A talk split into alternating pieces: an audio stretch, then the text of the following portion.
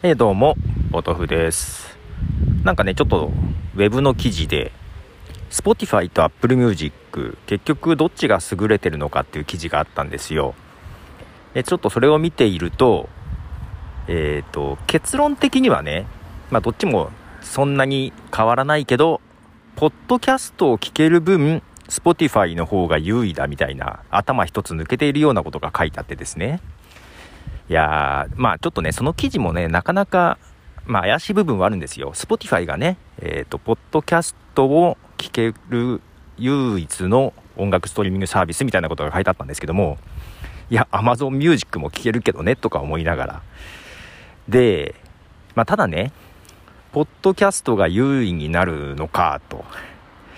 いや、そもそも Apple ってさ、えー、まあ一緒になってたんだけど、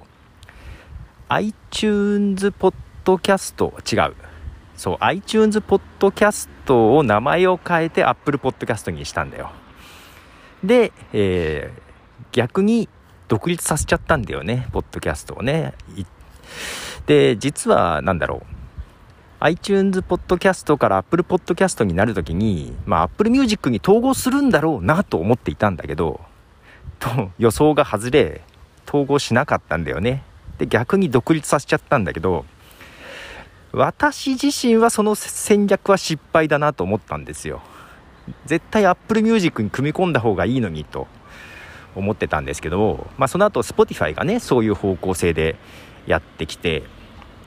でなんか今そういうねなんだろう Spotify がポッドキャストがある分ちょっと優位だみたいな記事を見るとああアップルってやっぱりあれ戦略として失敗したんじゃないかなと若干思ったりするけど、どうですかね。うん。いや、絶対一緒の方が、なんだろう。Apple Music のさ、Android アプリもあるわけじゃん。すると、ポッドキャストも Android で聞けたんじゃないって思うんだよね。で、まあ今後ね、あの、ポッドキャスト、サブスクリプションを始めるわけだけど、アンドロイド対応どうするのかなっていうのがちょっと気になってはいます。まあ今からでも Apple Music と統合しないかなと思ってるんですけどね、Spotify とかね、Amazon Music は一緒になってるわけだから、